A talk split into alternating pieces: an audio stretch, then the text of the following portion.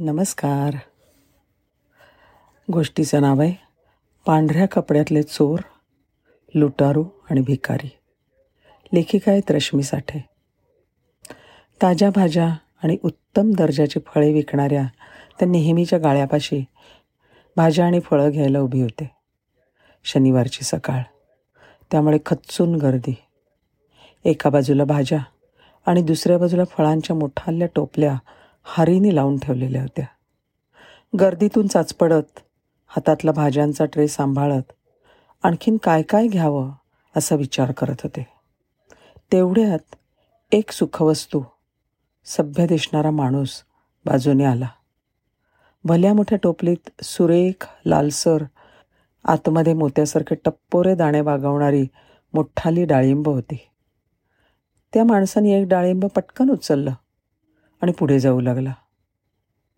एकच डाळिंब का घेतलं या माणसाने? आणखीन काही घ्यायचं आहे का? असा विचार करेपर्यंत तो निघूनसुद्धा गेला.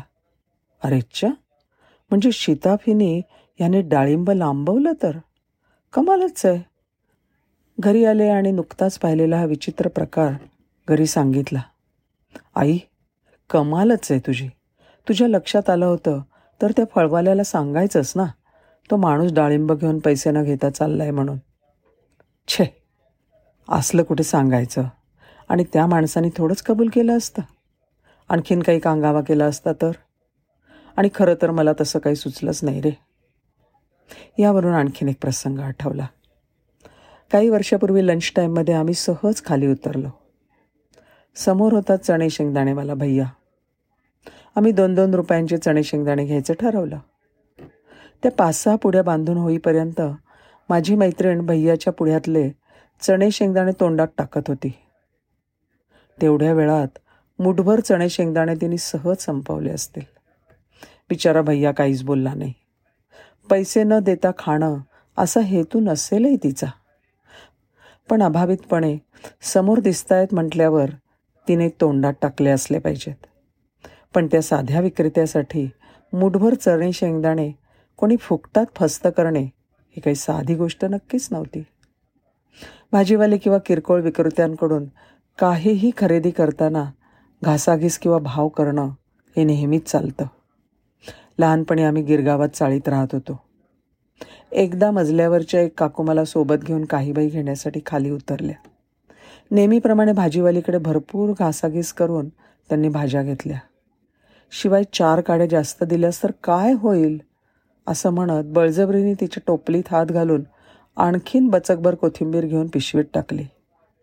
घरी जाताना मी म्हटलं काकू ती बाई गरीब. असं गरिबाचं नुकसान होतं ते त्यांना परवडत नाही असं ती म्हणत होती. त्यावेळेला त्या काकू म्हणाल्या बावळटच आहेस. ती बाई म्हणते आणि तुला ते खरं वाटलं. परवडत नसताना स्वतःचं नुकसान करून घेऊन कोणी वस्तू विकेल ग? ते तत्वत खरं असलं तरी हातावर पोट असलेले हे तत्वत खरं असलं तरी हातावर पोट असलेले किरकोळ साधे विक्रेते कधीकधी मजबूर असतात. लाल चिखल नावाची अंगावर काटा आणणारी एक कथा मी खूप वर्षापूर्वी वाचली होती. कथा सांगणारा एक लहानगा शाळकरी मुलगा. तो आणि त्याचे आईवडील दररोज भाज्या विकतात. अत्यंत हलाखीची आर्थिक परिस्थिती. ह्या मुलाच्या वर्गातल्या पांढरपेशा मुली त्याच्याकडे कुत्सितपणे तुच्छतेने पाहतात. त्याला ते असह्य होतं लाज वाटते. पण करणार काय? एके दिवशी या मायलेखाच्या भाज्या विकून होतात. बाप टोमॅटो विकत असतो. कितीही कमी किंमत सांगितली तरी गिरायकं आणखीन कमी किमतीमध्ये टोमॅटो मागतात. तरीही रडकुंडीला आलेला बाप चिकाटीने ते विकण्याचा प्रयत्नात असतो. शेवटी तो असहाय्य माणूस गिराहिकांना म्हणतो फुकटातच घ्या ना त्यापेक्षा टोमॅटो. गिराहिकं तरीसुद्धा पुढे सरकतात. शेवटी हा हतबल माणूस त्या परिस्थितीवर इतका संतापतो इतका चिरडीला येतो की त्या न विकल्या गेलेल्या टोमॅटोच्या ढिगावर थैथया नाचतो आणि आणि त्याचा लाल लाल चिखल तयार होतो. कुणी या प्रकाराला मस्तवालपणा मूर्खपणा वगैरे म्हणून हिणवेल पण कधीकधी परिस्थिती माणसाला हतबल आणि त्यातून मस्तवाल आणि मुजोर बनवते. सरळ मार्गाने मूलभूत गरजासुद्धा पूर्ण झाल्या नाहीत की काही लोक वाममार्गाला लागतात चोर लुटारू बनतात. त्यांना चोर व्हायला कोण भाग पाडतं? पांढऱ्या कपड्यातले चोर लुटारू आणि भिकारी. आहे ना विचार करण्यासारखी गोष्ट? धन्यवाद.